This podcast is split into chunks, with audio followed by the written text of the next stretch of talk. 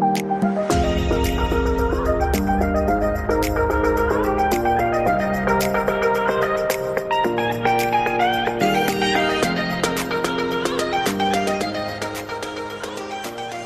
and welcome to Rick Radio Community News Desk, episode 41. I'm Mick Hanley. Well, later in the programme, we talk with Jonathan Walker, the new principal of Ringsend College, about the day to day programme in the school and also his ambitions for the future. But first, well, joining me this morning is David Kelly from All in a Row. And All in a Row um, was started, I think, in 2016. But uh, David, uh, you're very welcome to the programme. And uh, in fact, you can tell us what All in a Row is all about. Uh, thanks, Mick, for having me on the show. Um, All in a Row was, was born on the River Liffey in 2016, um, um, kind of resulting out of the fact that um, the homeless situation was out of control and still is. Uh, so we took on board to kind of create a community on the Liffey, uh, people who use the Liffey, uh, people who row on the Liffey, kayak on the Liffey, canoe on the Liffey. And we got to know all these different groups and we kind of put together a, a group called All in a Row Helping. So all in a row means not strictly speaking that you have to that has to be a row, it could be a paddle, but there's nearly a philosophy behind it that if you get everything or everybody in a row thinking in the right direction to help people, you can be quite powerful and useful in terms of collecting money for these very deserving charities. So we done something in 2016 for Focus Ireland and we raised, would you believe, 35,000 first time out, which was incredible. Um, but thereafter we kind of thought like that the people that will help us on the day, um, which were particularly the Irish Underwater Search and Recovery Unit, um, who are a, a volunteer group and a charity who um, get involved, if you like, with families who have lost loved ones. And um, the Irish Underwater Search and Recovery Unit help as much as they can um, to find these to find loved ones that may have been lost. Um, and of course, everybody I think knows the RNLI, the Royal National Lifeboat Institute, who are basically probably have a, a, a, place in most places around around the coast. And the local ones would be uh, Dun Laoghaire and Howth and, and Skerries. Um, so two two important water-based charities to the people who are involved in All in a Row and indeed to the people who widely use the coast or uh, the, the, um, the rivers um, in Ireland and the, the, the canals and so forth where you know accidents can happen and uh, people's lives can be in danger. So thankfully we have these type of and there, there are many other uh, volunteer groups as well who help in different places around the country. But uh, the ones we have favoured obviously is the Irish Underwater Search and Recovery Unit and the RNLI, and we have endeavoured then to help them since 2017 up to the present um, event, which is taking place on the 3rd of December um, um, this year. And we hope to raise as much money as possible and split the money between these two great charities. Brilliant. And what happens on the day? It's on from half eight to half past three. So was it kind of a, a rowing marathon or, or a kayak marathon or something? Or what exactly happens? And where on the river is it going to happen?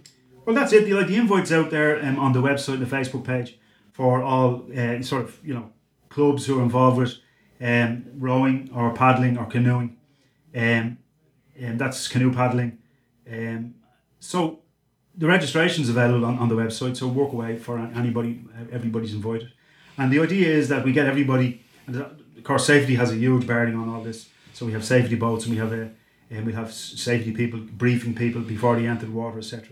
Um, and basically, we'll have everybody arriving at half eight, sunrise to sunset. Really, this gig is uh, for the for the boats, and uh, on Saturday, the third of December, um, at, at half eight and onwards, um, people will arrive, register, um, get a safety um, spiel off of our safety officers, and off they go. And basically, they'll be rowing or paddling up um, on the north side towards town, and then probably going as far as maybe Capel Street Bridge, um, maybe maybe not as far, but usually Capel Street Bridge, and back down the south wall. And they'll just circle like that as, as much mm. as they can, enjoy themselves and meet people, uh, meet people coming and going. Um, and for for all those who haven't been on on the Liffey in the city, it's a great experience because you're going past the iconic quay walls, you're going under the iconic key, uh, sorry, bridges. You're going past the iconic buildings like the um, the Custom House, um, Liberty Hall.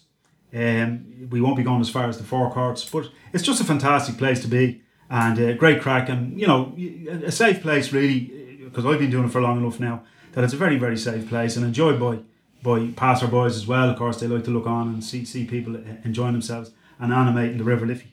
So that that's kind of the, the, the take on the day. The other thing, of course, is it starts in in Ringsend at St Pat's Rowing Club, and um, people are welcome to come down to have a look. And um, we'll have food on, hopefully provided by uh, the Scouts uh, from Wicklow and Bray. I think they're providing tents and, and food will be provided. Um, so if people want to ramble down, now most of the food is of course is for the participants. so if anyone rolls down, they're more than welcome to have a cup of tea. We'll, we'll see how we get on with them. Um, and of course, we're looking for any donations. So there'll be a, a raffle taking place. So tickets are, are for sale for the raffle. Be fantastic prizes.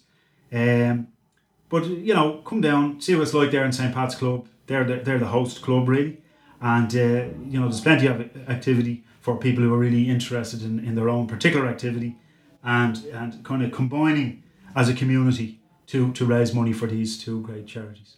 And I suppose for people who are, are participating, it, there's a charge for them then. Is, is that the way you're working from a donation point of view? Well, we, we have no particular charge, but like, yeah. you know, we're obviously hoping that people will engage in, you know, in, in, in bringing their club members down, having a fun day and, you know, buying raffle tickets. Uh, maybe some clubs will have um, charged each each one of their own participants and they've come mm, down with mm. it or, or, they put it on the on the on the website. We have an I donate page on the website. So it's really up to people themselves, but we're not certainly not telling people that they have to give a certain amount just for entrance.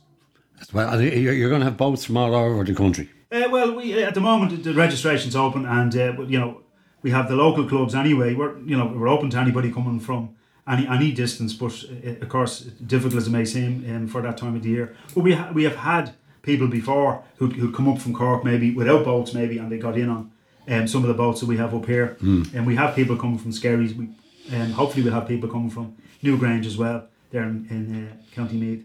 Uh, so yeah, like we're, we're you know whoever is we, we might we had some interest as well from over the border there um, as well, and uh, so more than welcome. Um, not sure who's you know if, if people have registered uh, f- from those uh, further afield places, but certainly the local clubs are starting to uh, feel that uh, uh, to register and to get kind of excited about the whole thing. And it's a fun day as well, so we kind of fancy dress. You know, the Sandy. The of course we're not far away from Christmas, so the, the the Sandy hats are welcome and all that kind of stuff. You know. Brilliant, brilliant. So it's not a race as such anyway, and it's, it's just um, as you say, going up and down uh, the river as far as Capel Street and coming back again. And I suppose in many ways, David, then an opportunity for people along the route uh, who are off shopping, I suppose, for Christmas or out on the Saturday uh, to see it. Will you have kind of buckets or anything like that going around kind of up the river a bit? Well, we, we won't have buckets because it you know presents kind of difficulties for insurance and that you know. Yeah. But uh, certainly, um, you know, as I say, we anytime anyone goes out in the Liffey, it's it's a form of animation. Like whatever they're doing, um, there's always a little bit of public interest when people stop and watch mm. them. And um, for this event, we're hoping that you know, um, certainly, um, there's, there's anybody can watch on. You know, it's it's. Uh, uh, I think most people like to see something happening on the Liffey because um, it's largely underused for most of the year. Mm-hmm. Um, and of course, in a lot of cases, there'll be a lot of people here who mostly maybe racing regattas during the season, so they would have had a busy season. But now we're just asking them to come along and have a fun day. Great, great. And you, you spoke about the two charities, um, the uh, Irish Rescue uh, and Recovery Unit, yeah. Search and Recovery Unit as well. Tell us a little bit more about that and the work that they, they do. Well, the Irish Recovery Search and Recovery Unit are a full kind of uh, full charity, obviously, and um, they have all volunteers. So there's nobody there gets any payment, but they have proper structures, I suppose, in terms of secretary and chairman and all that. And uh, we've worked very closely with them all the while, and they're a fantastic professional bunch, very dedicated to what they do, and um, um, a difficult job, very difficult job, and highly trained. And I believe lately um, they have a fully trained female crew, which is I think fantastic because I tell you, you want to be very brave to do the type of stuff they do. The training mm. alone, I say, would be quite difficult, and they need they need quite high tech equipment. Hence the need for um, charity charity kind of events like this that will uh, gather certain amounts of money up, and um, they may keep their equipment then to to the best quality or, and um, efficiency as they need for the difficult job they have to do of recovery. Absolutely, yeah, and of course, unfortunately, we've seen you know a, a, lot of these cases happen, especially on the east coast as well, maybe on the west coast. But we know from our own media uh, that sadly um, you know, people are lost at sea, and uh, one thing uh, to comfort the family maybe is the, the recovery of a, of a body, unfortunately. Well, absolutely. I mean, you know, unfortunately, accidentally, even people can come a cropper, I suppose, um, and, and fall into to water anywhere and, and get into great difficulty and maybe maybe uh, um, don't survive. So in those cases, you know, because there's a, there's a flow or a tidal uh, movement um, where the body where a body person might go in, um, they, they may not be recovered from the immediate spot. So it's it's hence the difficulty, and then you know you have to call on professionals. Great, and as you say, a, a fully volunteer, fully volunteer, uh, run, yeah, run great, great organisation. Now we probably know a little bit less about them than the R and LI. again, uh, a body that, as you said, are in Skerries, uh, and uh, uh, out in Laoghaire. Well, that's it. The, the RNLI are a, are a huge yeah. organisation, as we know, on, on the, the coast of Britain and the coast of Ireland. They operate and have been for a long, long time. So they're a high profile group that um, really, I suppose, most sailors would, would, would know an awful lot about um, nationwide. Where with the um, Irish Underwater Search and Recovery Unit, less less known obviously because they do they do sort of work that um, uh, doesn't get uh, well, it gets praise, I suppose, certainly, but in a, in a very low profile way. Yeah, yeah, um, and two great organisations for people to uh, give their few shillings to. Oh well, I think so. Yeah, I mean, there's, there's, we're coming up to a time of the year now where there'll be a lot of charities active, and if people can give, well, it's it's, it's fantastic, and it's, it's always a, a great thing that Irish people are so generous. So in, in our particular um, event, it's it's for those two charities. So you know, we're really looking for as much support as possible. Yeah, and not just for the the boating, I suppose, the boating people. People can just come along, maybe down to St Patrick's for the day and or part of the day and uh, enjoy. Well, that's it. They're very welcome. Like um, as I say, you come down, there's a bit of crack, there might be a bit of music on, um, Christmas songs, etc. Um, and if it just give them an idea and might even encourage them to join certain clubs or be active on the water. And for yourself in, in All in a Row, um, where did the idea kind of come from as such? Well, I, I suppose, to be honest, it just came from the, I suppose, the desperate situation of homelessness back in 2016. I mean, there was, a, there was obviously before that, was a build up. 2016 seemed to be particularly bad. Um, there was all kind of things happening to react to uh, the, the homeless situation. And since that, of course, um, we just, I don't know, we just can't seem to get a handle on it. But uh, so when I, I, was out on the water and I was realising like that an awful lot of things would be happening um, with different different groupings, excuse me, coming up to Christmas to help homelessness. Um, and it just came into my head like, Jesus, like uh, maybe something could be done from uh, a community point of view on the Liffey. And you know, there's some great people who've been operating a Liffey for a long time now. St Pat's as a as a rowing club, and um, Stella Maris um, as a rowing club, both in the same community, both in Ringsend, um, which is a fantastic setup. Really, it's great to see those two clubs, you know, competitive, Indeed, yeah. and, and people coming up, young people getting a chance to learn the skills of rowing and, and being competitive in regattas. And there's a community side to it, of course, as well, um, family side to it. Um, but you know, so all these people, you know, we're, we're very open to the idea amongst amongst everybody else because as, as I say most people are, are charitable in with their time and their ideas and uh, hence the all in the road thing was born. And it's it's kind of it's it's kind of interesting because it, um, you always feel like that uh, uh, it, it has great potential. Absolutely. You mentioned you know people are charitable with their time. Can can people contact you can people do anything for you uh, with regards that time to help out on the day or anything like that? Well, certainly if um, we, we kind of have most things I think nailed down, but if anyone drops down and wants to help on the day, by all means. I think other than that, we have our safety boats organised for, for the water. Um, what, what, what we normally do as well is um, we, we kind of congregate around uh, 12 o'clock back to Pat's. So if, if we have been rowing and kayaking and so forth um, on the Liffey up as far as maybe um, the Capel Street Bridge, we come back. Everyone comes back for about 12 we organised then to be ready at half 12 to go up as a flotilla up to Sean O'Casey. And there's a very poignant point then. Um, at 12, at 1 o'clock, I should say, 1 o'clock, we, we will, the flotilla stops at Sean O'Casey Bridge and um, we kind of have a minute silence, etc. And uh, we lay wreaths for anybody that may have been lost to the sea or to any water tragedies um, during the season and before. And then we um, have a fellow called Pat O'Connor from the Communication Workers Unions Union Brass Band. I think it's the last union band in the country. And Pat would play the last post from the Sean O'Casey Bridge, which is a fantastic thing. You know, Without a doubt. you know, yeah, fantastic yeah, thing. yeah, yeah. And um, we hope to also have uh, John Lamb, our piper, who would pipe the flotilla all the way up to the Sean O'Casey Bridge. So we try to animate as best we can, you know, um, and and uh, pay tribute maybe to our, you know, the people who have gathered on the day, and indeed pay respect to anybody who may be lost. You know. Great, great, great organisation.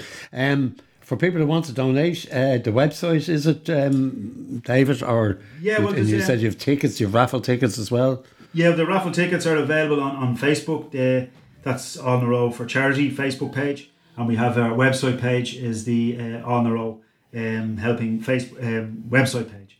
So easily got um, and interesting as well. There's a couple of videos on the Facebook page as well of things we've done previously. And uh, um, of course, now with the drones, everybody expects a drone to be around to, uh, to give that kind of coverage as well. So we have a couple of nice videos there, some of them informative as well. And uh, uh, so, you know, feel free to do that. Come down on the day, enjoy the raffle, and take part in some way if possible.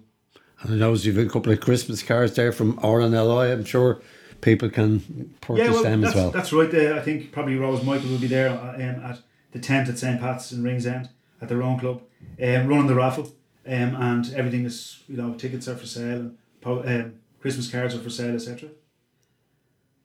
Looking forward to it. Yeah. David, thanks a lot for coming into us uh, to tell us all about it. We wish you every success on the day. Uh, hopefully, it's a nice, dry day.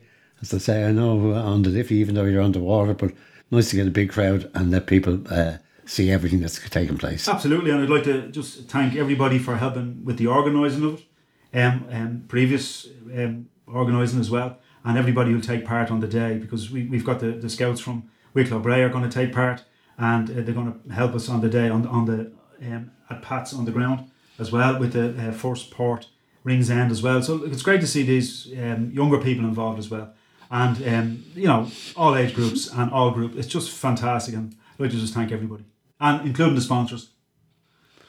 Well, that's which, it. Uh, yeah, which, Who are they? well, we know we know for sure Dublin Port are always a, a great help to the community, um, and particularly to On the Row. And uh, anybody else is, is, is more than welcome to be a, a main sponsor or any kind of a sponsor.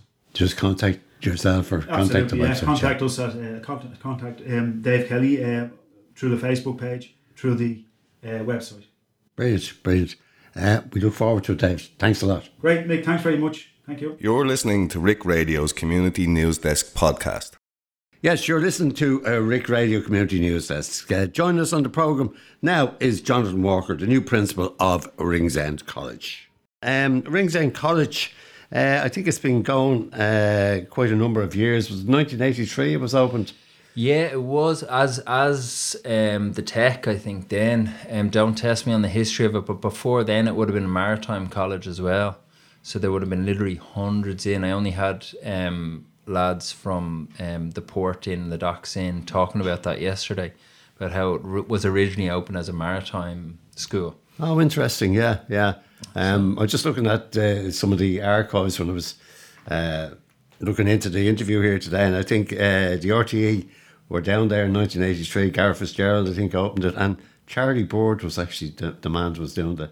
Yeah, The thankfully, I'm delighted. you know, delighted yeah. to say I wasn't born when that, when that happened. um, I won't tell you when I was born, but um, no, I wasn't actually born then. But actually, so if you look, if you come into the school sometime, you can see there's a few sections in the school that were the original building, and the kids always look at them and are like, "What's that?" Yeah, um, yeah. It looks rubbish, but actually, it's really cool because that's from the original building um, that was there. And then I think it was around in the 80s then when it got revamped and re released as the Tech, um, which it's very funny because it still goes by the Tech, even though it's Ringsend College now. Whereas I was saying to the students the other day, I said, the Tech has a great ring. Maybe we should switch our name back. Just call ourselves the Tech. Um, Yeah, because it was Ringsend TI, I think, was it? yeah, technical institute. Technical yeah. Institute, yeah. and, uh, yeah. and so that's why that's why our practical facilities are better than a lot of schools. Do you know we have a great woodwork room, we have a good metalwork room, and um, home ec and art and stuff uh, because it was set up with that kind of in mind. yeah. Um, now that's it's harder to get teachers for those subjects and stuff now, but um, it's definitely something I personally love. A lot of our students love that getting the opportunity to work with their hands and doing those kind of things. Um, so it's really important. So it's funny the history of being the tech. Um, I you know it's it's funny. Students came into me in in first year and were like, "We heard we get sent home if we call it the tech." and I was like, "Well, I don't really care what you call it as long as you show up." Yeah, yeah, Um, yeah. But like that, that's a great history, and our facilities are that way, and and um, our students respond well to practical subjects. So Yeah. Interesting. Before we go on, that you, you mentioned there, difficult to get teachers to teach metalwork and and and you know um, artwork or or Yeah, there's so like uh, the different subjects massively at the moment. There's teacher shortage across the board. Um, certain subjects not as difficult. Um, some of them are like hen's teeth. Um, probably the so like something like meta work, very very difficult to get. Um, and that it's difficult for any school to get them. Um, and then I would say that it, where we're positioned, we face even bigger challenges than a lot of other schools. yeah yeah Um, very, very hard t- for a teacher to afford to live um, within a decent commute to this school.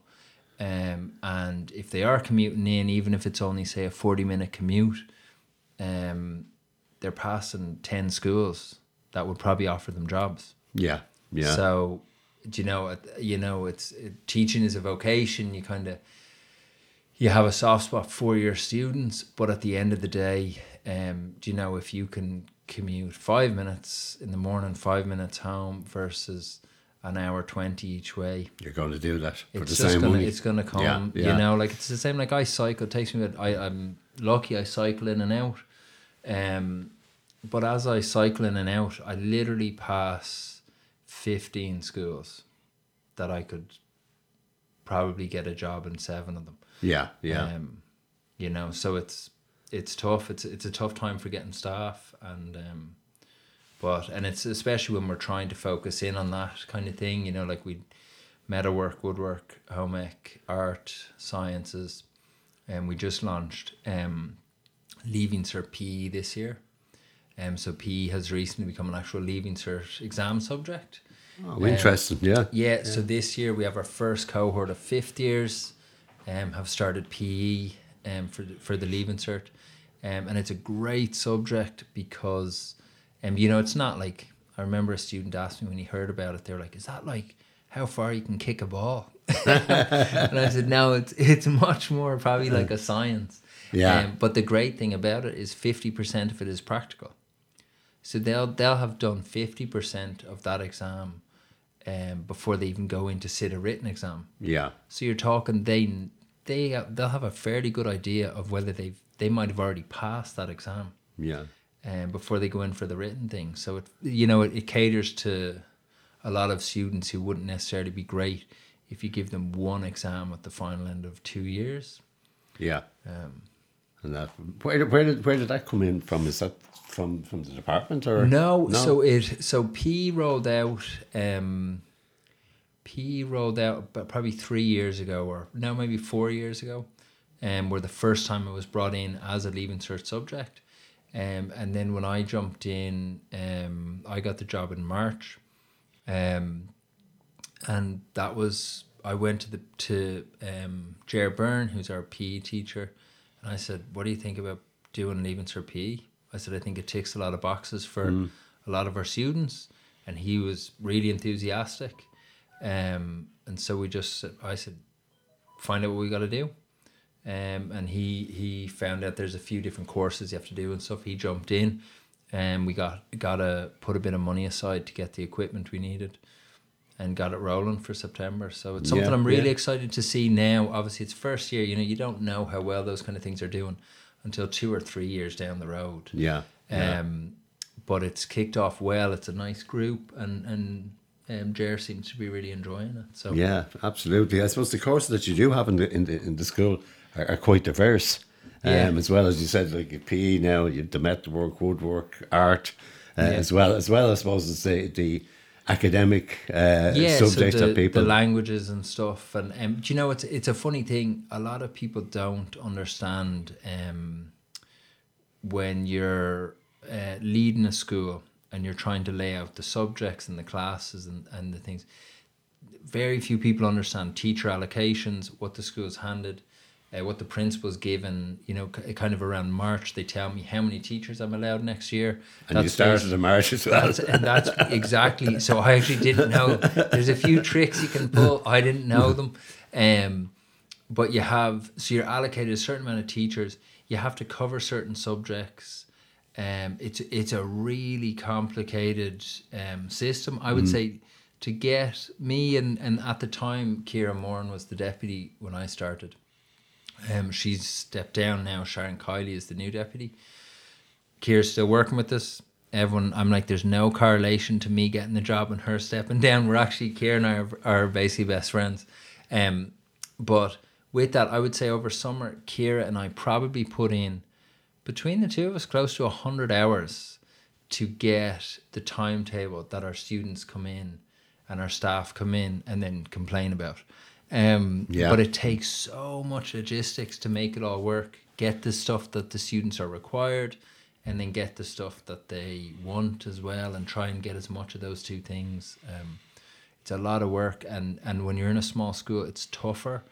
Um, you know, if you're in a school of say a thousand, you know you have seventy teachers, so you have access to a massive range of subjects.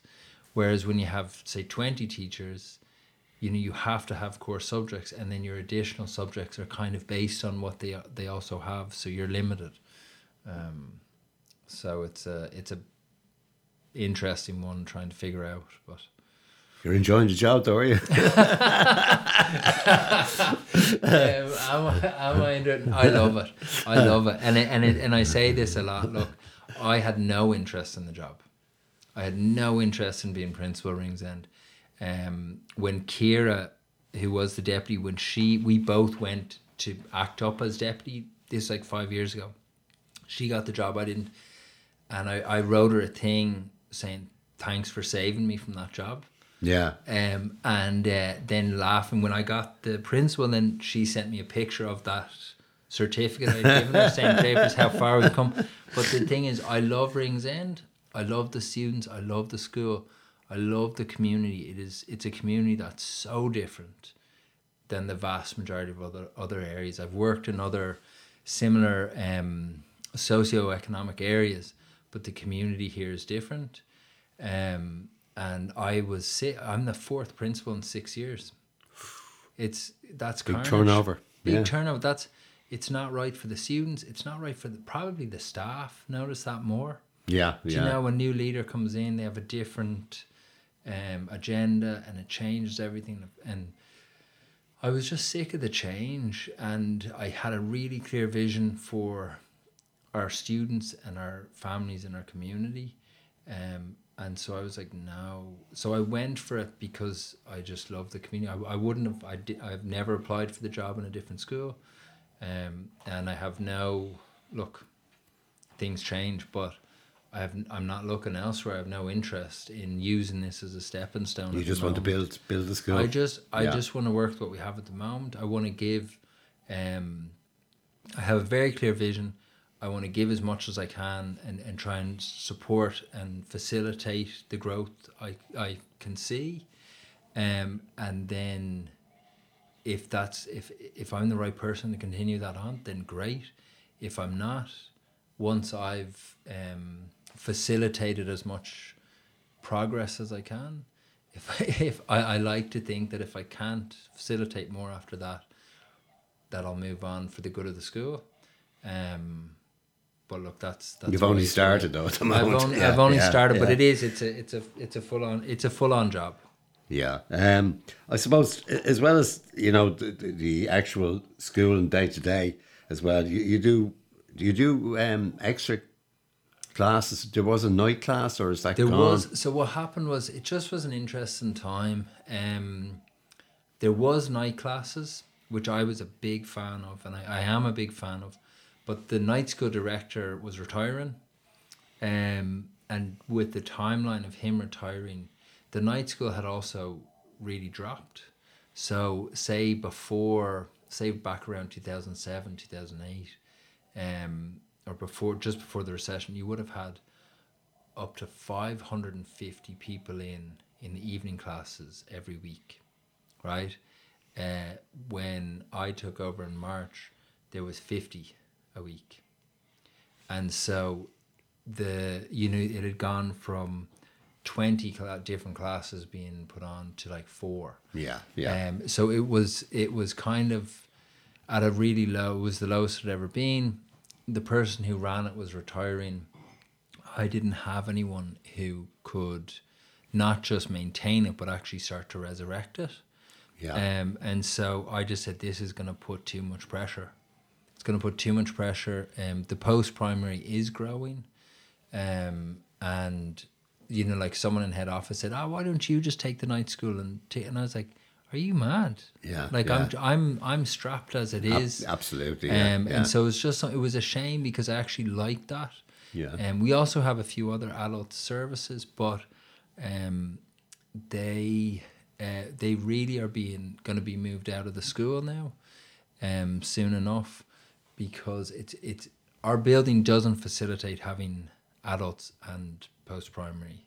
yeah. Can't yeah, have a, yeah, the yeah, adults and teenagers. They overlap in my school, and that's not safe. Yeah, yeah. Um, so I, as you know, in, in March when I took over, I, one of the first things I did was call head office and said this has to change, yeah. um, because other schools where you have adults and teenagers on site, they're separated, um, whereas ours aren't, and so we've, you know, I moved the classes down here and they're kind of in a corner or whatever, but, um.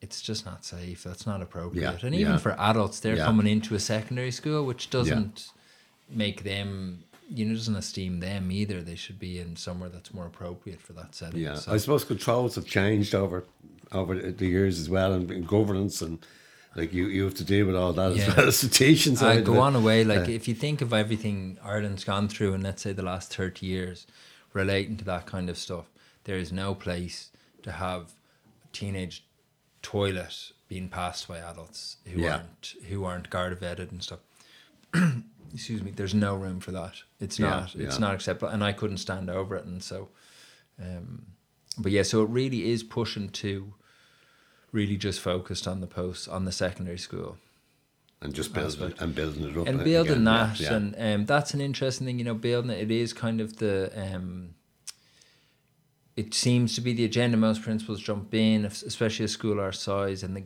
the goal is grow grow grow um, we have a little over 200 students at the moment um, our building could probably facilitate 500 Mm. um, but Of course, it, there's going to be new houses built, I suppose, in the the bottle company. Yeah, as well, well, there so is, there's lots will, of- will that you know Yeah, like- the school it, or impact. Yeah, like you're talking about thousands and thousands of of um, increase in population in the area. Yeah, Um, my with that, but my actual goal isn't to see massive growth, which sounds counterintuitive to a principal role.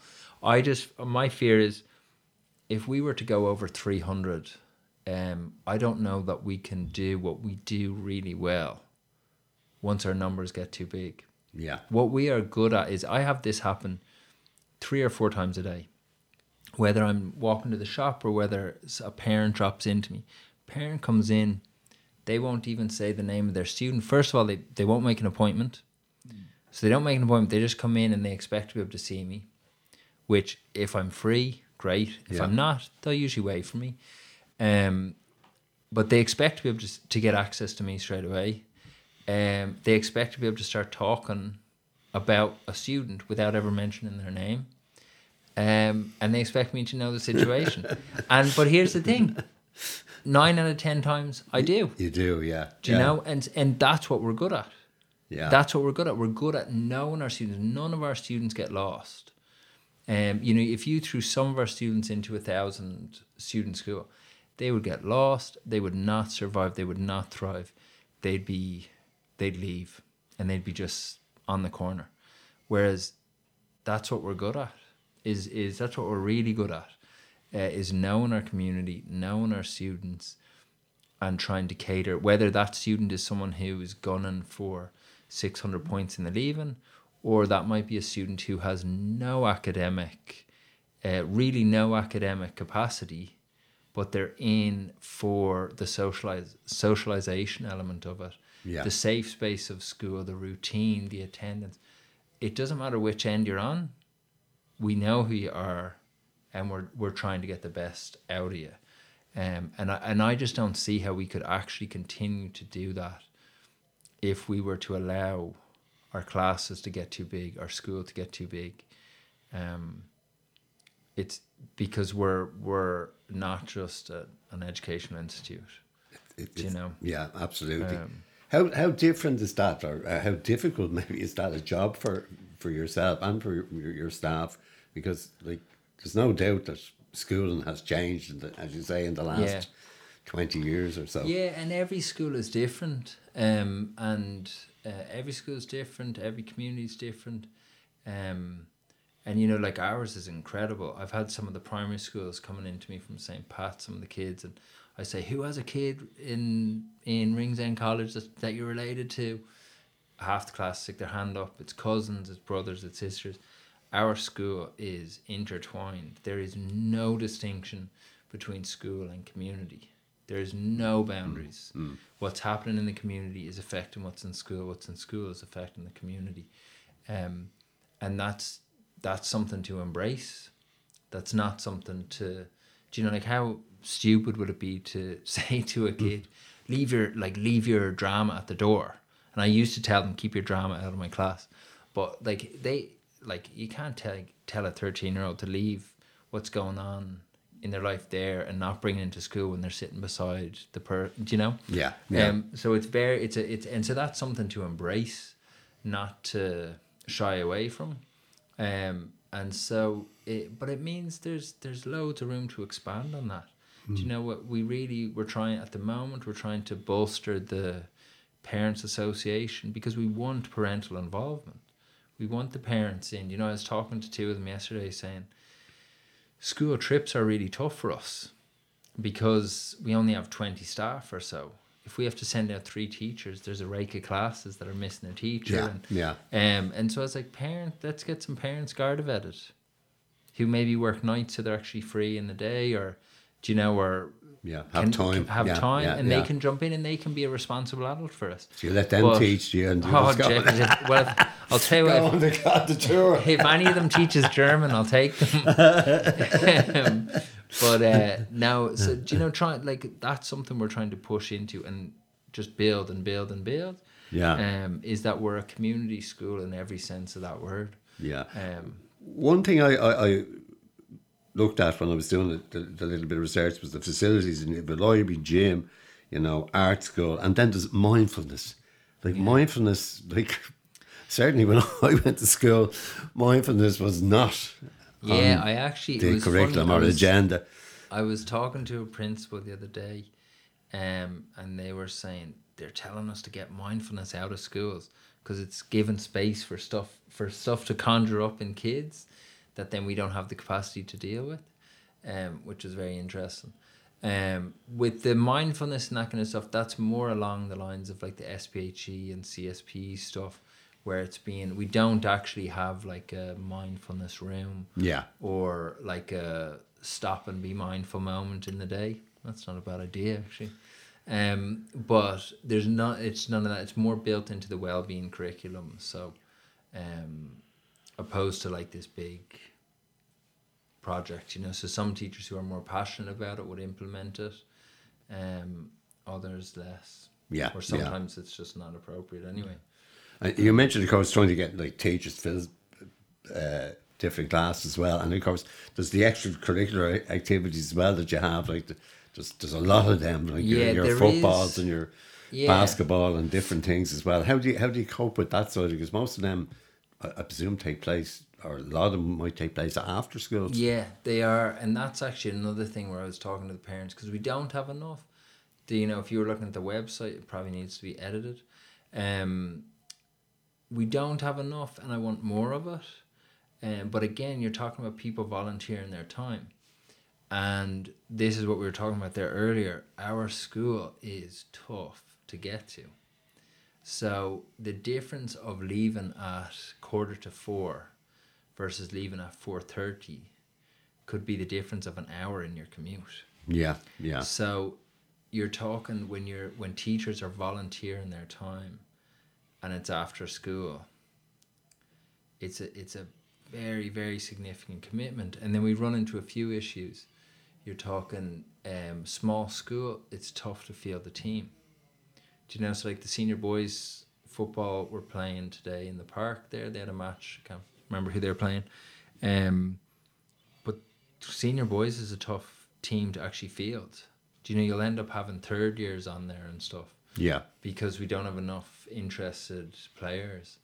Um, so it's do you know like I, I used to do a running thing and that, that's another thing. I had a running club, um, and on any given Wednesday, again this was my own time, so I'm staying back after school to go running with a few students, which is great because it builds relation with them.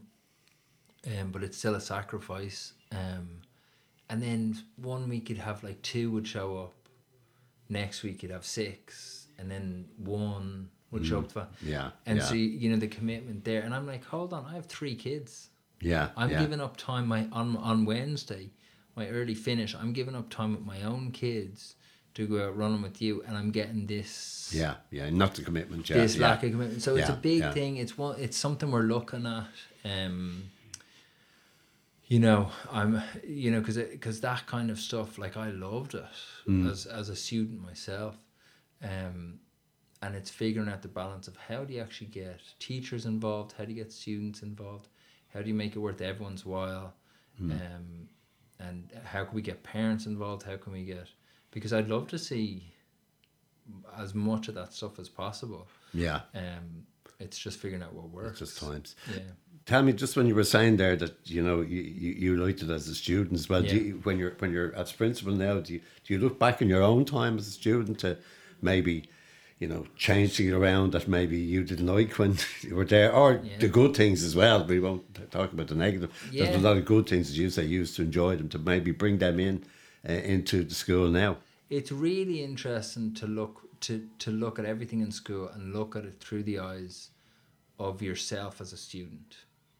Um, do you know? So like we have a thing, um, called form tutorial. So for twelve minutes every morning, the kids come in, and it's kind of they do a little bit of well being, connect with their teacher. Teacher can check kind of uniform and things like that, right? So it's twelve minutes before at the start of the day, and then they go into their standard classes. It's hit and miss. You know, it's it's a it's a struggle to get students in properly for it on time. Punctuality is a difficulty in every school. As a student, I wasn't punctual. Mm. I was terrible, and I'd I'd get detention quite regularly for that. And so looking at those kind of things, or coming back late from lunch, or that kind of stuff, I it does. I actually look at it, and I go, right, am I? If I can think back to myself as a teenager, would I value what the school is telling me to value? How would the how would the school convince me that that's valuable? Or would I have thought it was rubbish and not wrote in, no matter what they did? Um, and so, for for all of the different things, um, yeah, you look at it. You look as as you try. I try and look through the lens of when I was a student, and go right. Does that actually add up, or does that work, or would I have bought into it as a student? Um, and then pivoting, and you know, because it's so easy to just do stuff because we've always done it that way. Do you know? Like so, even like when the students are giving out to me about the tracksuits, I say, "Grand, bring me a viable solution." Yeah. Because it, because a tracksuit's not the end of the world. Like it, like so trying to give them authority, um, but if all they want to do is moan, I'm like, no, give me solutions. Don't Yeah, give me. Pro- yeah, I can yeah. because I, can tell you about more problems than you can tell me. I'm like, give me solutions and let's work on it together. Yeah, Do yeah. you know, like some stuff they don't get. They're like, we should get longer lunch, and I'm like, no problem. I'm like, but realize, it is literally department requirement that you are in class in front of a teacher 28 hours a week. yeah. You want a longer lunch? We can do it. I'll give you 15 minutes longer, but that goes on at the end of the school. end, yeah, And they're like, now we'll stick with lunch. Yeah. You know? So, do you Yeah, like, so some stuff, yeah, once you yeah. explain the rationale, to them, Absolutely, yeah. yeah. then they get it. Yeah. Other stuff, I'm like, if, if there isn't a really strong rationale behind it, then I'm open. Let's talk. Let's figure out an alternative. Yeah. Do you know with some stuff I can't, um, but other stuff, yeah, let's talk. Like I'm, um, my friends will tell you I am just intolerant of doing things for the sake of doing it. So if there's something in school that we've just been doing because we always did it, and it's not actually working, then I'm kind of like, well, wh- why now? Let's Yeah. not. Let's let's figure out an alternative, and maybe the alternative will work. Maybe it won't. Then let's try something new. Is that part of your your ambitions? Because I suppose rel- you've a relatively short time, Yeah. uh, in in in the school, uh, March, and then you had your summer holidays, and Yeah. probably which you probably didn't get because you were doing all these hours to get things Yeah. ready for sept- September as well. Yeah. But like, what what are your ambitions really for for the, the, the school going forward? for the school going forward, um, I have a few um, on different levels. Um, for my staff, my biggest ambition is, um, and, and this this is let me caveat this with the thing, or let me put in where my rationale comes from. I heard I was telling this to my staff the other day. I heard a, a speaker, and I don't remember much of what he said, but one thing he said really stuck with me. He said, "No whole school initiative will ever be as significant as and have as significant an impact on the student as the individual relationship of the teacher with their students. Hmm. There will be there is nothing we can do in school. It doesn't matter how big it is. There's nothing we can do on a whole school level that will be as impactful as that relationship with the teacher in their class. And it's the same for all of us. I, I bet you if, if all of us told stories now about what was significant in our time in school, it will come down to a relationship we had with the teacher where they said something, they did. It could be negative or positive. Yeah. Um, but it'll it'll come down to that. It won't be a big whole school, um, you know, like drop everything and read kind Yeah, of stuff. yeah. It'll be a moment you had with the teacher, um, or moments or the fact that a teacher took an interest in you and actually spoke to you about stuff you knew or, or taught in a way that you understood. And um, so I've I've said that with stuff that that's that every, every decision I'm trying to make now is looking at um, the school from how do we support teachers and students in that relationship. Everything must be impacting the classroom, otherwise I don't really care. And so, do you know, we get inspections, we get all these things. I'm not ticking boxes for the sake of it. There's too much other stuff to do.